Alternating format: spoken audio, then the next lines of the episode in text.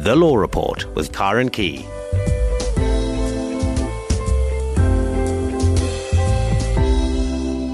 And a very good evening to you from tonight's Law Report programme. Before we begin, just a reminder that if you need any information regarding the Law Report, you can find it on Facebook, on Law, on S A F M. But if you'd still like to contact me directly, you can email me on law at S A F M dot co dot z a.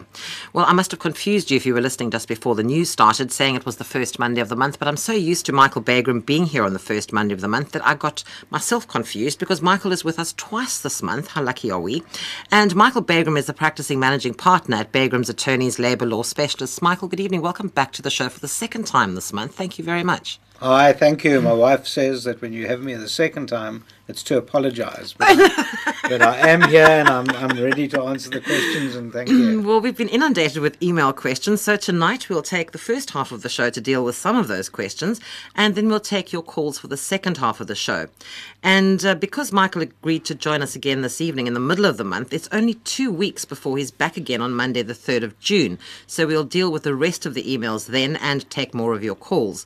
And if you missed hearing about the disciplinary hearing template last month, or the document on collaborative law that I spoke about with M- attorney Mandy Schultz, you can drop me an email to law at S A F M dot co dot z a and I'll send one or both of those to you.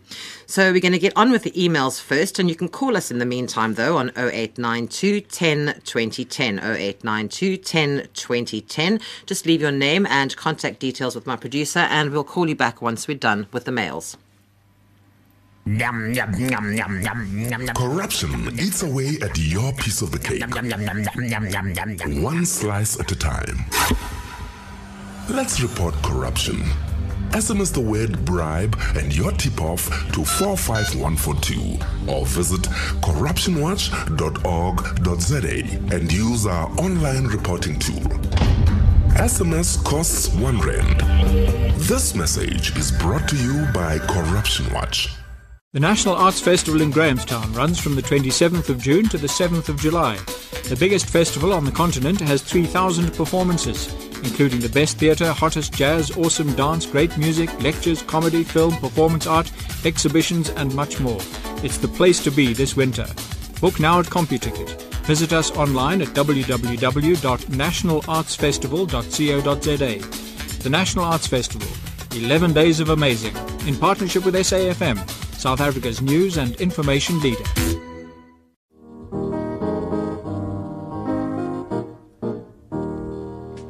S A F M today is mourning the loss of a consummate broadcaster, colleague and friend, Vuyo Mbuli.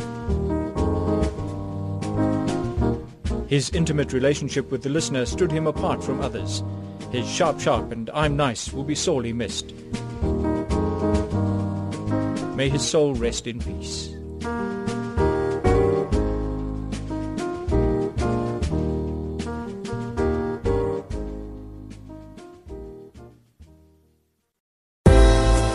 The Law Report with Karen Key.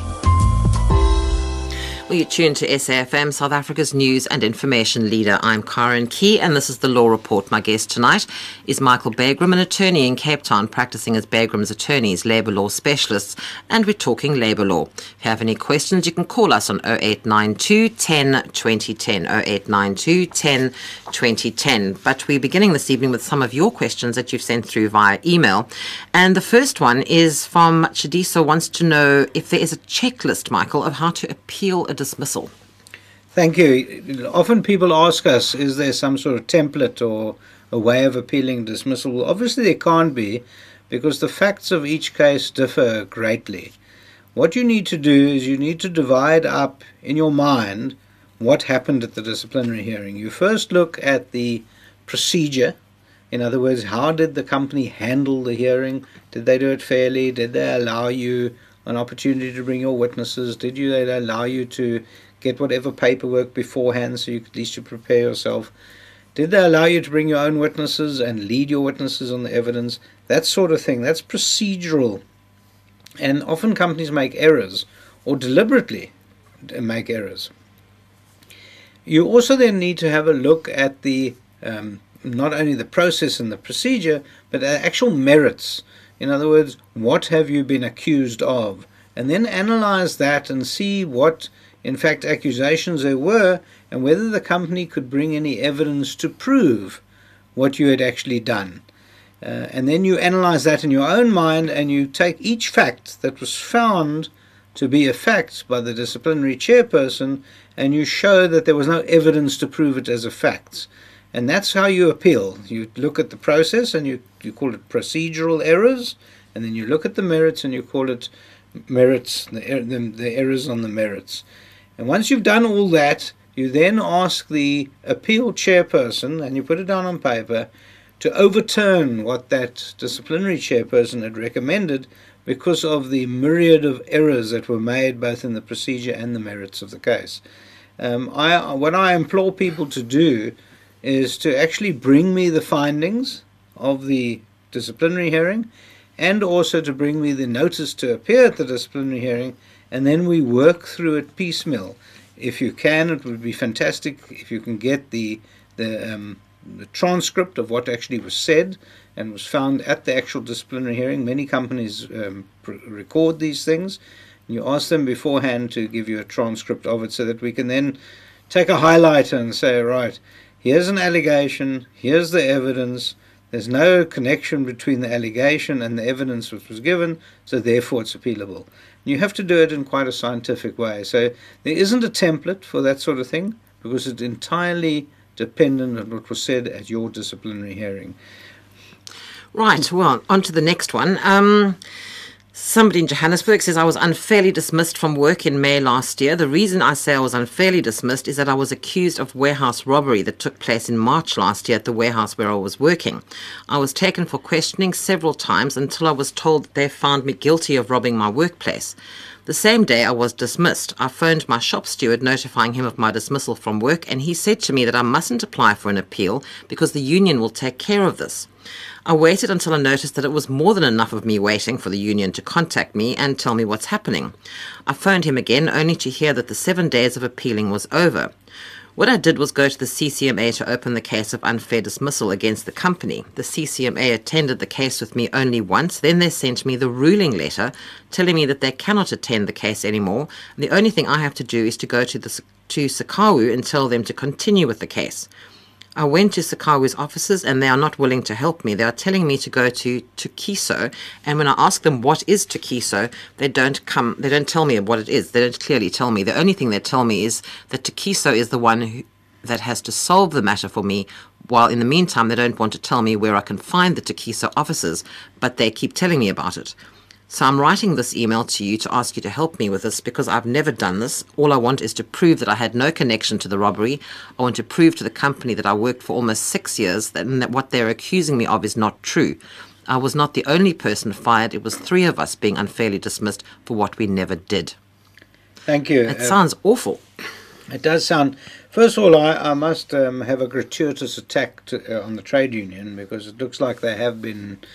Uh, I think they've been reckless in how they've handled this case for one of their members. I mean, this is a year ago that this took place. It happened in May, he was dismissed, and we're now in May two thousand thirteen. Uh, so I may be so bold as to say that they've been reckless, which is not good.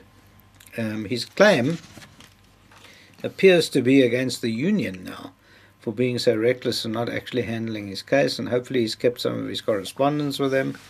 And hopefully he can then use that to have a, ca a case against the union. Tokiso is a, an organisation, um, and a, a well-reputed organisation, mind you, that um, handles cases in the sense that they oversee them. They are come in as mediators and arbitrators. They're not people that take up a case on behalf of an employee. That's not correct. What this does sound like is that the individual did go to the C C M A, and in the employment contract it said that they have outsourced the uh, dispute mechanism um, as an alternative dispute uh, regulatory body through Tokiso. So the company should have actually informed, and they probably did inform the union, that you can't send this to the C C M A, which is the Commission for Conciliation, Mediation and Arbitration, and that it has to actually been, be referred to the Alternative Dispute Regulatory Authority, which is Tokiso. And in fact, if you look in the contract of employment, I haven't seen it in this particular case, but often people outsource this function to Tokiso because they want to do it quickly and, and hopefully more efficiently than the C C M A does it. So is it up to the listener to actually contact Tokiso? Well, no, it should have been up to the company, but in fact the union should have referred it to Tokiso in the first instance. Well, they're telling him that he must go there. Yeah, but they should have referred it there if once and if they had read the employment contract. They probably didn't. They probably were reckless enough just to refer it to the C C M A, not read the employment contract, and then be told that the C C M A, listen, we don't have the... He went to the... He was desperate because the, okay. the union just never got back to him. Okay, well, then they've, they're wrong. Um, they should have actually guided him and they should have shown him what to do. What can he do now? Is it too late? Well, I think it's too late, and that's why I'm saying that his claim is probably against the union. Um, I, I'm not going to say it one hundred percent. All I'm saying is, from what I understand from his question, we know a year down the line, the C C M A or Tokiso are probably saying that you should have referred it to us within thirty days. He hasn't done so. I'm not sure what the contract says. The contract might say you must refer a dispute to Tokiso within sixty days or thirty days. Um, no one's going to be that bold to say that you should have it now, a year later. Um, hopefully the contract is silent on it, and then he can still do that. Um, Tokiso can be looked up in any of the phone books and can can be contacted via their telephone. I mean, so it wouldn't actually hurt him to contact them now and no, just, just tell them what's would. going on? Yeah, I would certainly try uh, and see what's going on, and then let Tokiso possibly help him over there. My suggestion, however, is that he does go up to the advice office at his nearest C C M A and ask them to see if they can guide him. They know all the Tokiso organisers, they know the phone numbers. At least they can look at the contract, tell him if he's got a chance, and tell him where it's gone wrong. Um, because it doesn't look like the union's interested at all. No, it just sounds like he was almost fobbed off, you know. Yeah, and correct. Terrible. So, if you listener, if you uh, heard all of that, your your best bet is to go to the information office at the C C M A and just take your contract with you, and hopefully they can point you in the right direction.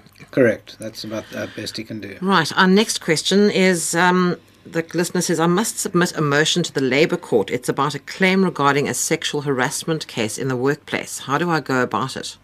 Okay, that that's also a simple case in the sense that you need to put down all the factors that happened. In other words, all the evidence that you have, put it down on a piece of paper. And my suggestion often to people is, in cases of this nature, if you can get hold of an attorney, if you do have some money, it's probably worthwhile.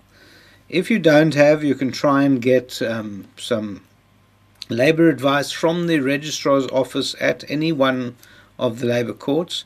They have special forms, they have formats that you fill in to refer matters to the courts. Often the courts also have um, cases that are done on a, a pro amico basis. In other words, a lot of the attorneys in the various cities have said that they're prepared to help out people who come to the court who are indigent and don't have money. This is, these are complicated in the sense that they are discriminatory or sexual harassment or whatever. Those are not easy cases um, to actually argue. If you're there alone, a judge will assist you, but they normally recommend, the judges recommend that you get hold of one of the people who have recommended by the court to help. So some attorneys stand in.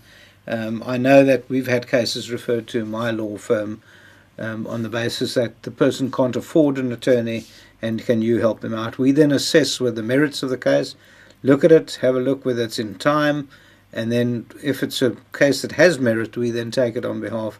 On a pro amico, it's a pro deo basis as well, um, which doesn't cost them anything. But my suggestion now with this person is get straight to the registrar at the Labour Court, your nearest Labour Court, and they have Labour Courts in most big cities, um, and get there, speak to the registrar, sit down, get a, um, a person to help you. They'll give you the forms and you fill them in, and they'll, and they will tell you what has to happen, what, what can be done, and whether they can uh, access some legal help for you. Right, just a reminder, you're listening to S A F M, South Africa's news and information leader. I'm Karen Key, and this is The Law Report. My guest tonight is Michael Bagraim, an attorney in Cape Town practicing as Bagraim's Attorneys, labour law specialists, and we're talking labour law. Well, we're doing some email questions at the moment. We've got four left, so if you'd like to talk to Michael, you can call now on oh eight nine two, ten, twenty ten, oh eight nine two, ten, twenty ten. Just leave your name and contact details with my producer, and we'll call you back as soon as we've done with these last asked for email questions. Right, Michael, the next one is says, I'm asking for your assistance regarding clarity on labour laws concerning a company in final liquidation. The company I'm working for is in final liquidation and we're confused on issues with regard to increases.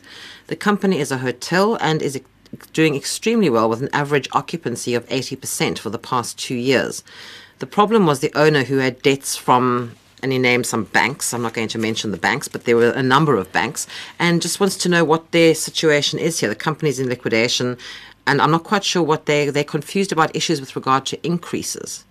Okay, um, the problem that he's got over here is that the insolvency laws trump the labour laws in situations of this nature. So the increases he can forget about. Once you're in final liquidation, um, the company has been killed, um, it no longer exists, and probably someone's in the process of either purchasing it or going to be uh, stopped working altogether.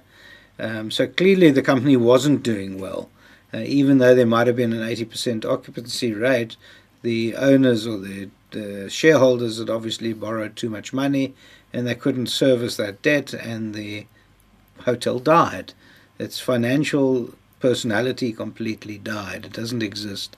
So the only thing they have got is they've got to fill in forms with the liquidator to claim whatever monies they can get, and they do have a preferent claim against the liquidated company, but unfortunately in cases of this nature um, the, the first claim goes to the banks, who have probably got access to most of the property. It's probably been signed over to them, um, so I don't hold out much hope at all. And as f uh, with regard to increases, you can forget about it. It's you fighting a losing battle. Sorry listener, that uh, doesn't sound terribly hopeful, but uh see what you can do. As you said, you need to apply to the liquidators. Right, our next question says, I'm a full employee of Transnet, a section manager. I got charges last year, November twenty twelve. My case has been postponed six times already and I have all the evidence in all charges ranging from insubordination, fraud and AWOL. Please assist with guidance in this regard. I'm not quite sure. Okay, what? Well, what, what is actually happening over here, and I presume it's not charges, I presume it's allegations at a disciplinary hearing. I also make another presum presumption that the employee is suspended, not at work, but on full pay, because he's entitled to full pay while they're busy investigating and thinking about whether they can charge him or not. Um, if it's at the criminal courts for the fraud, because you don't charge people, as that word is a criminal word, and also for fraud you don't take someone to a disciplinary hearing, um, that would be something vastly different. What I'm thinking over here, that in fact this is a disciplinary hearing which is pending and that he is suspended on full pay. Why would they postpone and a disciplinary hearing six times? Because though? They're trying desperately to find evidence and doesn't look like they can find any oh, evidence. Okay. And unfortunately this is often the story of parastatals, of government, Um, of people who are not watching their bottom line. Um, they suspect that an employee has been naughty or done something wrong, and then they postpone and postpone. It's just much easier than actually doing the work and finding the evidence and bringing the person to a disciplinary hearing. But in if, the meantime, if they're suspended with pay, it's costing them money. Yes, I know, but you see, that this is the problem now. These parastatals don't care. Oh. And I, I, I've seen hundreds of these cases where people get suspended for months on end, the taxpayer is paying, and you and I as members of the public and the, the the earners, the income earners who have to pay over income tax, unfortunately have to uphold this system where people just are suspended for years.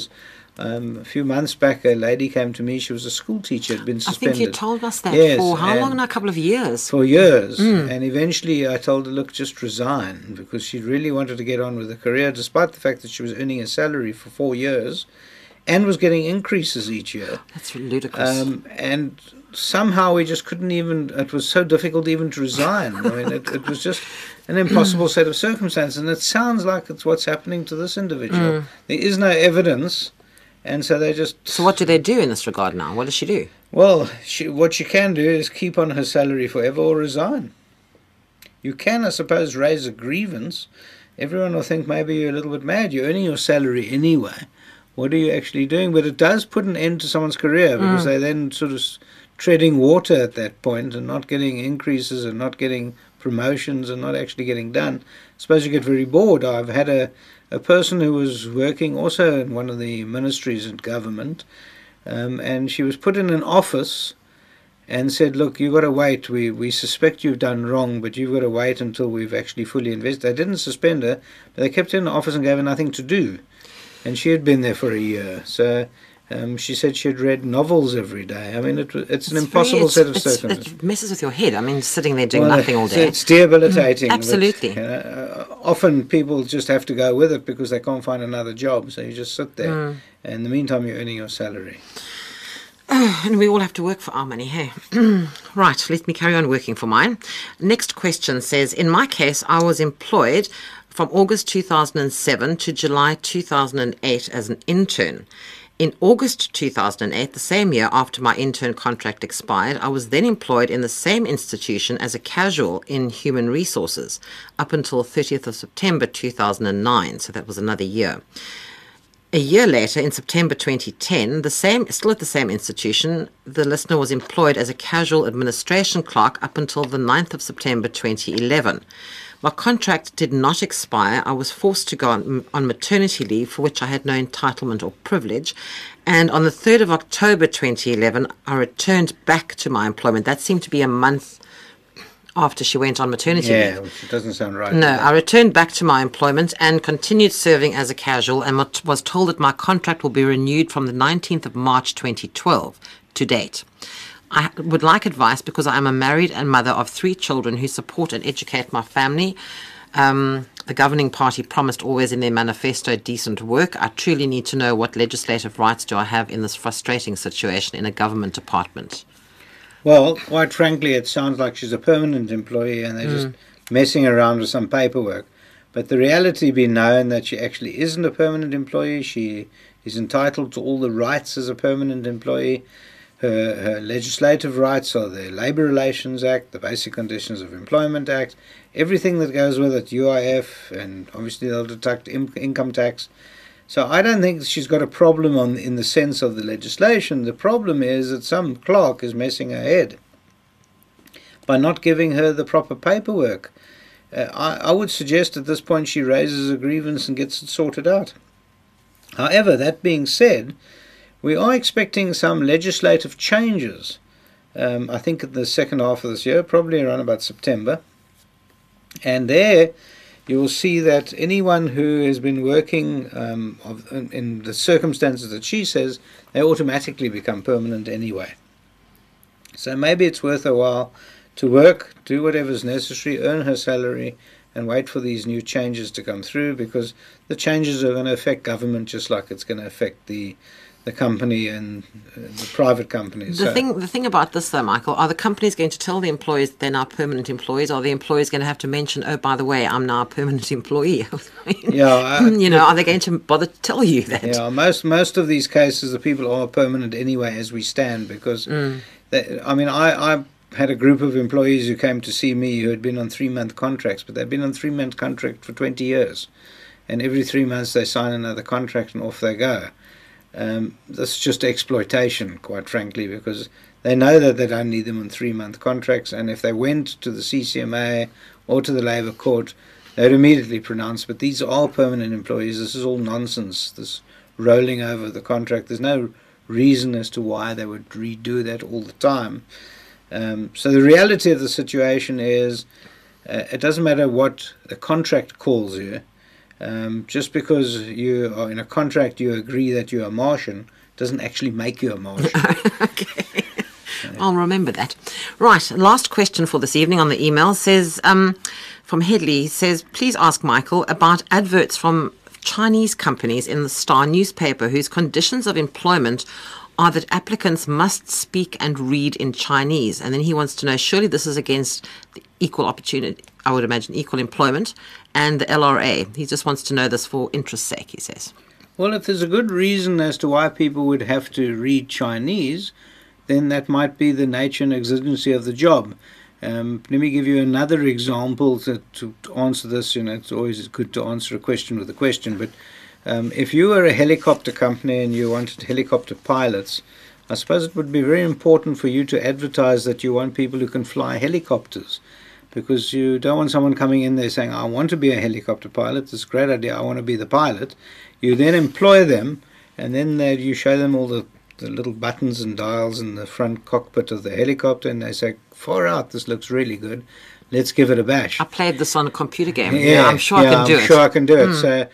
Um, I don't know why people would advertise that they want Chinese-speaking people, but I have a client in my labour practice, my labour law practice here in Cape Town, um, who are doing uh, um, work to service people in both France and Germany. Now, there's an absolute prerequisite that the people that are going to be handling the telephone calls can speak French and German, because people are going to be phoning in and speaking in French and German. Now, it doesn't help to advertise and say, look, we've got jobs for people um, who, um, as soon as you can answer the phone, that's great, you can have the job, because they can answer the phone, they won't know what the customers are saying. So they advertise that they want fluent French and German-speaking people, and one can, it's not a, you don't have to be a genius to understand why they want them. So it's not, it's not discriminatory by any stretch of the imagination. This is a prerequisite to do the actual so job. So if it's relevant to the work, then That's it's, it. So it's this okay. Chinese-speaking person might in fact be running a, a call centre where Chinese people phone in. I don't think, I can't imagine that that would be the case, because I don't know any call centres that are run here to service the Chinese market. But I know that the European market is strongly serviced, especially here in Cape Town, by call centres. So there's a big um, call for people who can speak Dutch, German, French, Italian, you name it, any one of the European languages, because it's much cheaper to outsource the, the function of phone. So if you have breakfast in the morning and your uh, muesli doesn't taste so f nice, you look at the box and you phone this call center number, and what happens, lo and behold, you get through to Cape Town and you're speaking to a German person here in Cape Town, who tells you that uh, they take your details and they say you're going to get a new box of muesli because yours sounds like it's got weevils, um, and we're going to give it to you. But then they're speaking in German to that person because mm. it's a German phone. So that's probably the case. Probably, yeah. If they're just trying to be discriminatory and they're wanting someone to, um, uh, I don't know, work in a factory, um, maybe only the, maybe the management are only Chinese speaking, so they can't give you instructions. Uh, if you come here and you don't, you can't speak Chinese, that, that'll really make a Tower of Babel type of situation, where one person is speaking in one language, another one the other language, and no one knows what to do, so nothing happens. Okay, so if it's relevant to the work, then it shouldn't be too much of a problem. Just a reminder, you tune to S A F M, South Africa's news and information leader. I'm Karen Key, and this is The Law Report. My guest tonight is Michael Bagraim. He's an attorney in Cape Town, practising as Bagraim's Attorneys Labour Law Specialist, and we're talking labour law. If you'd like to call us, the number is oh eight nine two, ten, twenty ten, oh eight nine two, ten, twenty ten. David in Johannesburg, good evening. Hello, David. Hello, David. Are you with us? Yes, oh, I can hear you. There you are. Hello, David. Now? Yes, we can hear you now. Hello. All right. Thank you, Karen. How are you this uh, evening? Very well, thank you. How are you? Well, thank you. How can we help? Uh, Michael, let me ask you. I have a, a matter that I'm concerned about. It's regarding um, former diplomats uh, from a neighboring country who received an exetor from uh, former President Becky to work uh, in a diplomatic status here. Now, subsequently in two thousand four, uh, this uh, person was um, accused by um, employees within her office of some sort of fraud. It did go through to a commercial crimes court where the matter was withdrawn after about a year and a half. And currently there was a um, labor law matter in the neighboring country, but the case, uh, there was an amount that was uh, issued to her. It was quite minimal in comparison to her twenty years of service. Uh, the status quo at the moment is that um, since two thousand seven, uh, the government has not um, uh, uh, uh, followed up any uh, matter as far as removing that exetor Uh, from her diplomatic status, and the labor matter was subsequently then um, also not, uh, not not completed. Um, it's still outstanding, an outstanding matter. Uh, there, there was an, even an interesting twist where the advocate that we had hired to assist us was actually hired by that government to become a judge, and he therefore subsequently dropped our case. Michael? It's a bit of a complicated one because you're saying the matter was actually heard in the neighbouring country. Am I correct in that? That's correct. So, in fact, that neighbouring country has the jurisdiction and not South Africa. So you can't, you can't choose, you can't go jurisdiction shopping. Once you've found a jurisdiction in a particular country, in a particular court, you have to stick with that. So, yes, it's not going to help to pursue anything in South Africa, because that's the jurisdiction that you chose or was chosen for you. So you're going to have to pursue the rights that you might have in that neighboring country. It also sounds like, in fact, they've made a jurisdictional ruling and they've given you a judgment in that in that neighboring country. So if, unless you're unhappy with it, you can appeal it there, but you can't come here to appeal it, and you can't pursue rights in two countries to see which suits you better. So, unfortunately, you're going to have to pursue it in that particular jurisdiction.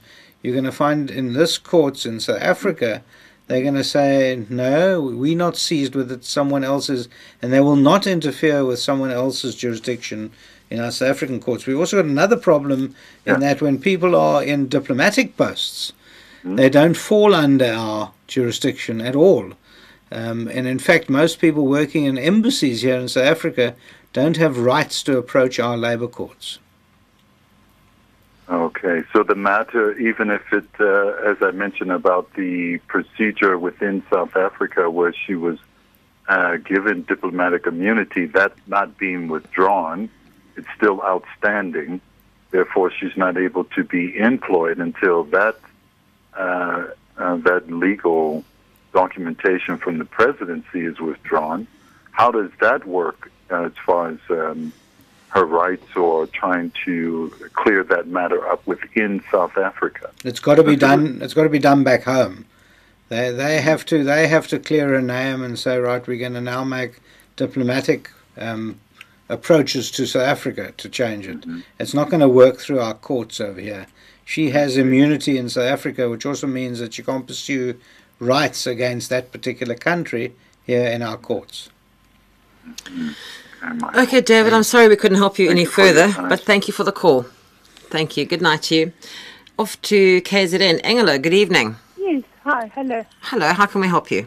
Um, I just want to find out, my husband and I have a small business, and we employed this one guy on um, actually on a three-month contract to start off with. And the three-month contract, um, unfortunately, I didn't make out the contract, and that contract is now gone into seven, eight months. But um, about three weeks after we took that guy on, um, we took another guy on. But now this first one, um, we actually want to retrench him because, I mean, the three months have gone into eight months. Now, when I said to him, we're going to retrench you now, so he just said, oh, he's the only, he's the only one that's going to be retrenched. So we have a bit of a problem. I don't know, can we, um, he actually is not Um, medically fit enough, um, I can say to, uh, you know, that we want to employ him. Um, can we um, uh, retrench only him, or do we have to retrench other guy as well, or, or the other workers as well? Michael? Thank you. Um, you. We can't confuse a couple of issues, and I think we've crossed the, the line on, on a few issues. First of all, retrenchment is dismissal for operational requirements. In other words, it's a dismissal that takes place because you can't afford or don't need that particular person. Mm-hmm. There are a whole lot of rights and, and wrongs that go together with that. First and foremost, mm-hmm. it's got nothing to do with his ability mm-hmm. and with his health at all, if mm-hmm. you're choosing that route. Okay. And it sounds like you want to terminate his employment not for retrenchment purposes, but because he's not healthy. And you don't think he can cope with the job. That's really what, what your thought processes are. Or he's probably not as good as the person that you employed subsequent to him. Mm-hmm. So that's that's one problem. The second problem is a procedural one, because when you normally retrench, which is dismissed for operational requirements, mm-hmm. you take the last one in, who will be the first one out. Mm-hmm. So it would be not him, but the one who was employed subsequently would probably fall foul of the retrenchment, and that would be the person that you would dismiss.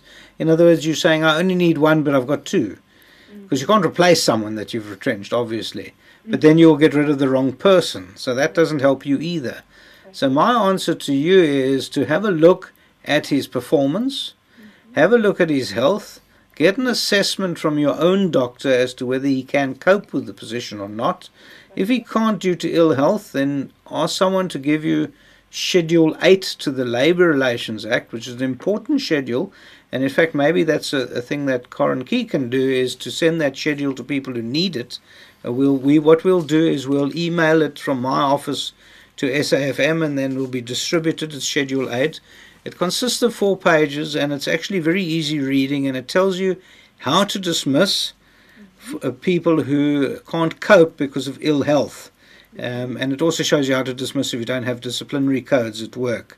So it's a very important schedule, and I think anyone in employment, anyone who is running a small business, actually needs to read that Schedule eight.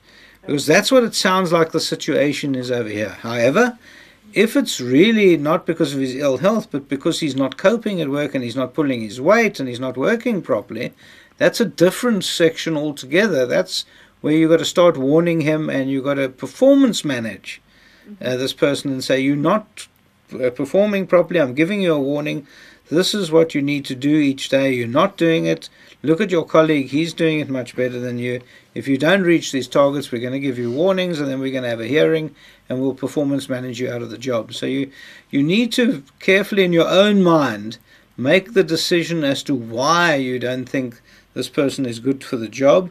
And once you've found that path, to travel down that path. So my suggestion to you is that um, you leave with the, with the, with the uh, station, you leave your email address, and then we can then obviously send the Schedule eight to you. Engela, if you drop me a mail to law at S A F M dot co dot z a, and that goes for anyone else who's listening. If you'd like a copy of the Schedule eight, which is how to dismiss an employee for ill health, drop me a mail to law at S A F M dot co dot z a, and I will pop one by return mail tomorrow once I have it from Michael. Okay, lovely. But um, also, I don't know if, um, if I can still talk. Um, we are actually also a little bit, um, yeah, sorry, all these things.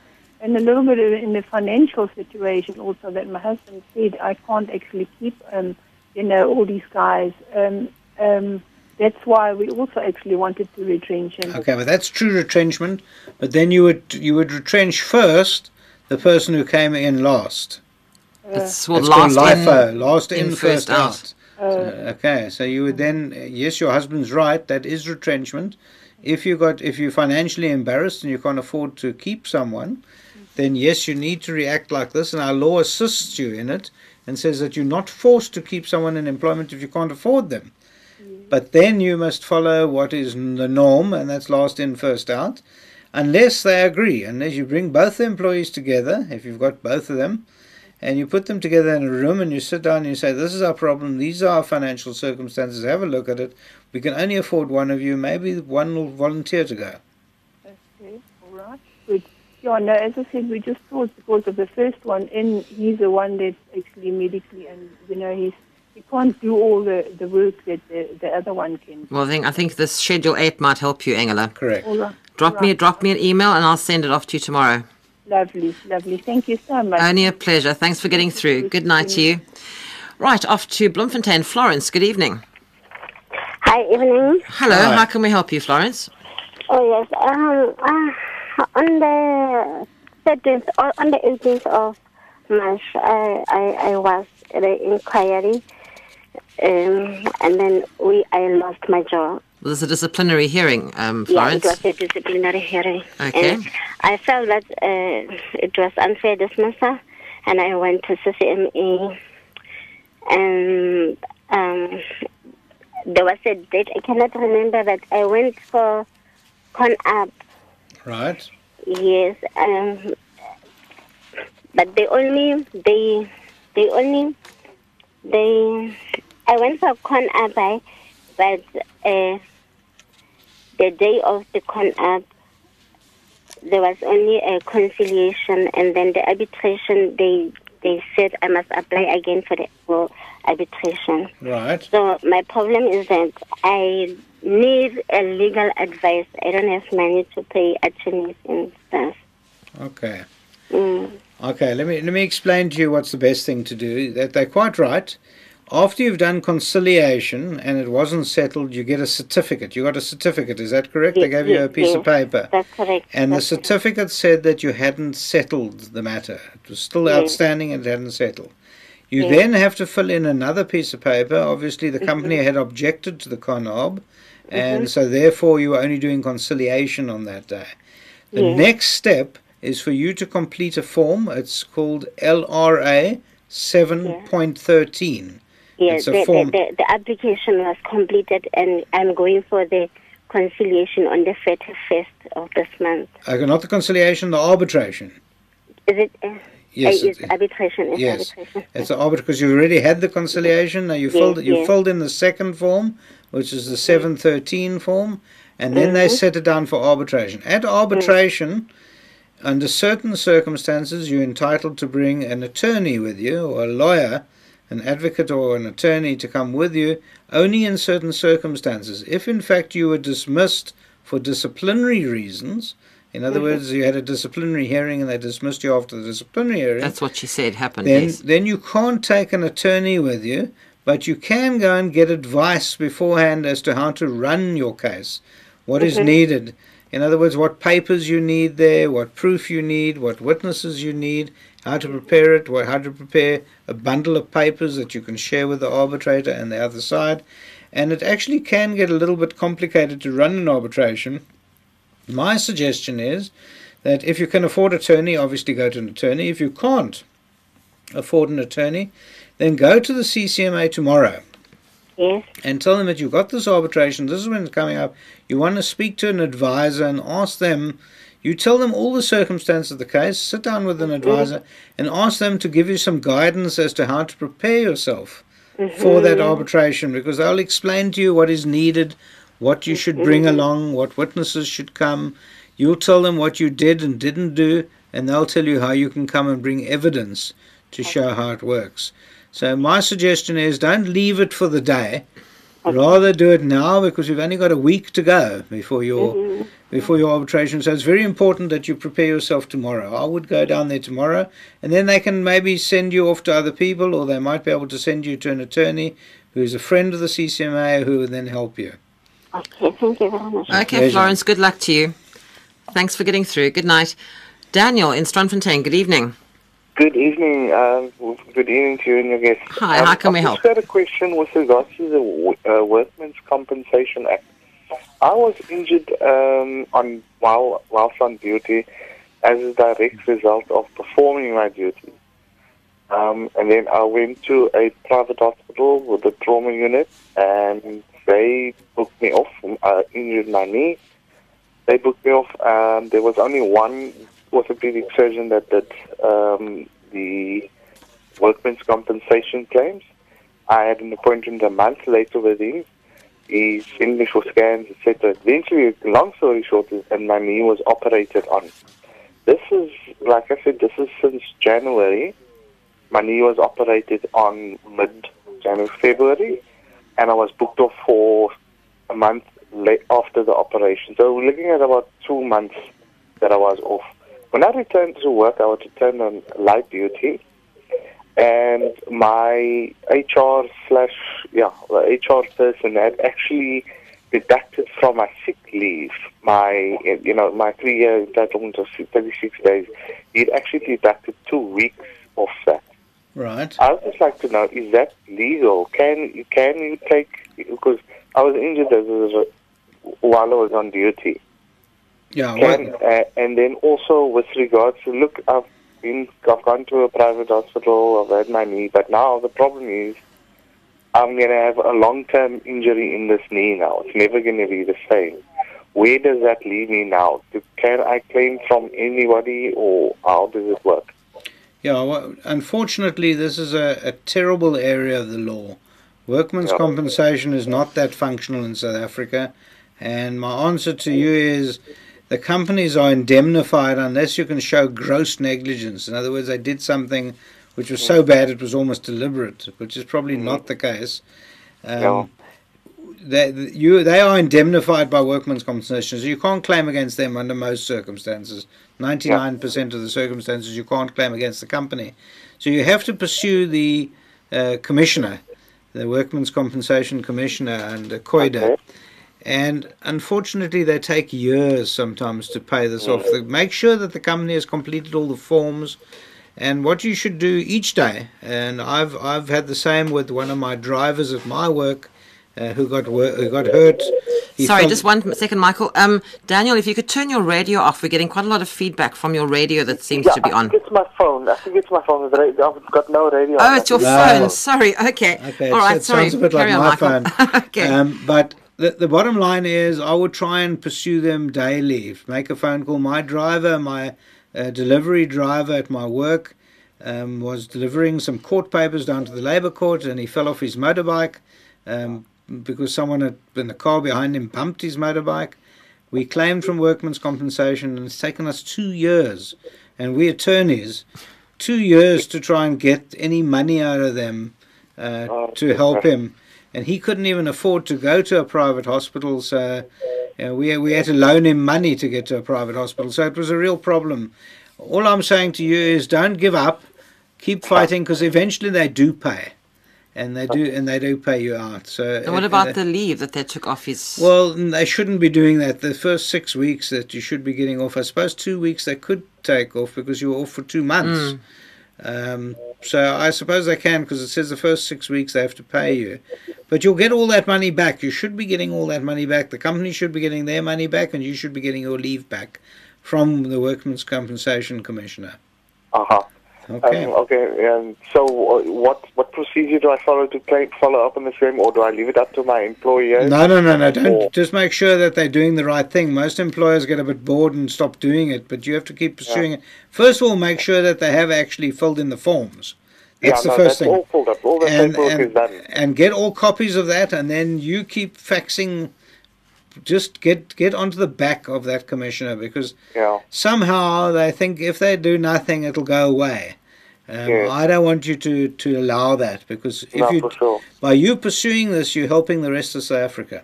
I understand, yeah. That leads to answer their phone calls, because I tell you, so I tried... The Department of Labour doesn't answer the phone here in Cape Town. I don't know. I know. I know. Unfortunately, that's notorious as well. But I must, in their defence... I must yeah. tell you that the Department of Labour is under-resourced, the, inspect yeah. the inspectorate aren't getting paid properly, and certainly oh. I strongly believe that they should have more employees there, because they're inundated. We are just about in Parliament now to debate the, um, the budget for the Department of Labour, and maybe what you could do is send in a letter to the Department of Labour saying, in your budget speech, please remember me, this is my name, and whenever I phone that answer, the phones aren't answered, you need more people employed there, and you need them better trained, and you need them better paid, um, so you can help as a member of the public. Remember, yeah. we're, we're in a democracy. Speak up. Yes, sir. Yeah. Thank Dan you very much. Thank you. Good, good, good luck to you, Daniel, and good luck Thank with your you. knee. Thanks for the call. Oh, it's, it's very sore now. Oh, so. shit. No, especially with the cold weather. It probably gets worse when it gets cold. Oh, no, definitely. I've got arthritis as a result. Oh, my goodness. Okay. Now, so. Oh, shame. Yeah. And I'm only thirty-five years old. You're still oh, wow. young, young, young. Yeah. No, well, good yeah. luck with that. Hopefully it'll get better. Thank you. Thank Thanks, you. Daniel. Bye. Good night. Bye-bye. Joanne in Pretoria, good evening. Evening. How are you? Very well. How are you?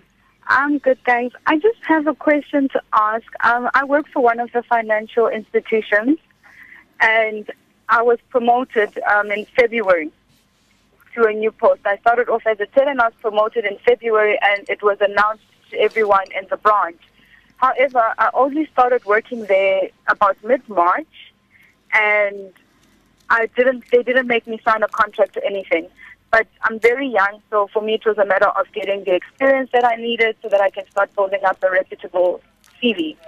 My issue is now that I've been told that I'm not going to get backdated for my salary, and I'm, I still haven't signed a contract. And my like I'm really worried about now. I don't want to seem as if I'm greedy or anything, but my issue is I don't have a contract that I've signed. I don't know what I'm going to get rated on for my performance, and they're not going to backdate my package already I had to accept the package that I felt was unreasonable because they wanted to give me an entry-level package. And I felt that having worked for the company for two years, and I have an N Q F level seven, but they still want to pay me as if I'm a matriculant who has no experience. And I just wanted to know what rights do I have in terms of labor law to what what can I request from the company, because I feel as if I'm being exploited because of my want to learn and my want to develop myself. Okay, thank you for that. Um, the the problem is, yeah, you don't have a right per se to have a particular uh, level of of pay, and you don't have a right um, to have a particular uh, contract put into place. Your right is only for a written contract. That you have a right for. Um, I would raise an internal grievance. If it is a financial institution, they have an H R department, yes, or, an, or industrial relations department. And if you go onto their intramail, into the company's intramail, their own documents, you'll see that there is a grievance procedure form. You fill in that procedural form and send it off to the H R department, the human resource department, and outline to them that, first of all, you don't have a proper letter of appointment, uh, a new contract in your new post, which you have to by law in terms of the Basic Conditions of Employment Act, and also that you've had the two years experience and now they're wanting to reverse you back to a matriculant level. And you'll probably find that that internal procedure will cure your problem. It's not, this is not an issue that you would go externally to the human, to um, the C C M A or to the Banking Bargaining Council or whatever your institution falls. So I think this has to be cured internally, and it probably will be done. Okay. Thank, Thank you so much for your advice. I really it's an absolute pleasure. Thanks, Joanne. Good luck. Have a lovely evening. Thanks. Thank good luck to you. Good night. Right, so Michael, um, just to go back to that Schedule eight that you're going to send me. Yes. And uh, I'm going to be sending it out. And just a reminder to the listeners, the Schedule eight is a document, and it's for about four pages, you said, and it explains how to dismiss an employee for ill health. Correctly. But you said it was something else as well. Yes, what, what I've just done is I've just taken it out now while we're sitting over here and talking, and this book that I've got, it's an appendix two. I'm going to leave you the book. I don't know if you've got a machine that can... Yes, I can copy it and now. And you can copy mm. it.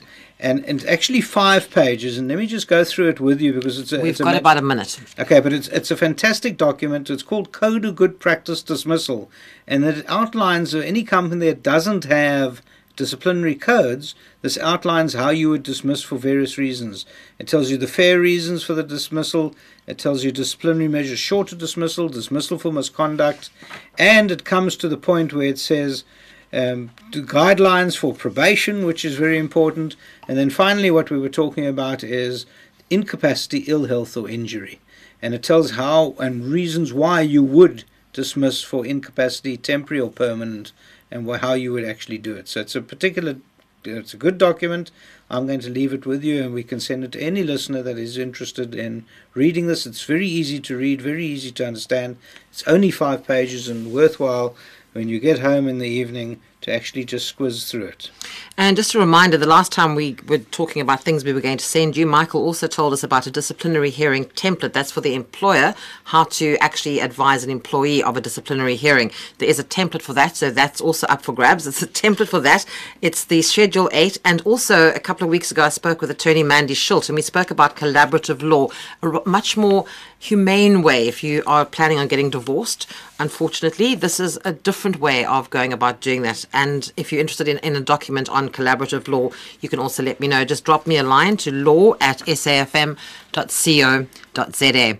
Well, my thanks once again this evening to Michael Bagraim. He's the practicing managing partner at Bagraim's Attorneys, labour law specialist here in Cape Town, and he's been my guest on tonight's edition of the Law Report programme. And Michael will be back with us again on Monday, the third of June. Michael, once again, thank you very much indeed for joining us. Thank you. Thanks for having me, and I'll come on the third of June to apologise again. Thank you. If you missed that in the beginning, Michael's wife said every time, this every second time that he comes, one first time was to appear on the show, second time to apologise, and I said that definitely isn't the case.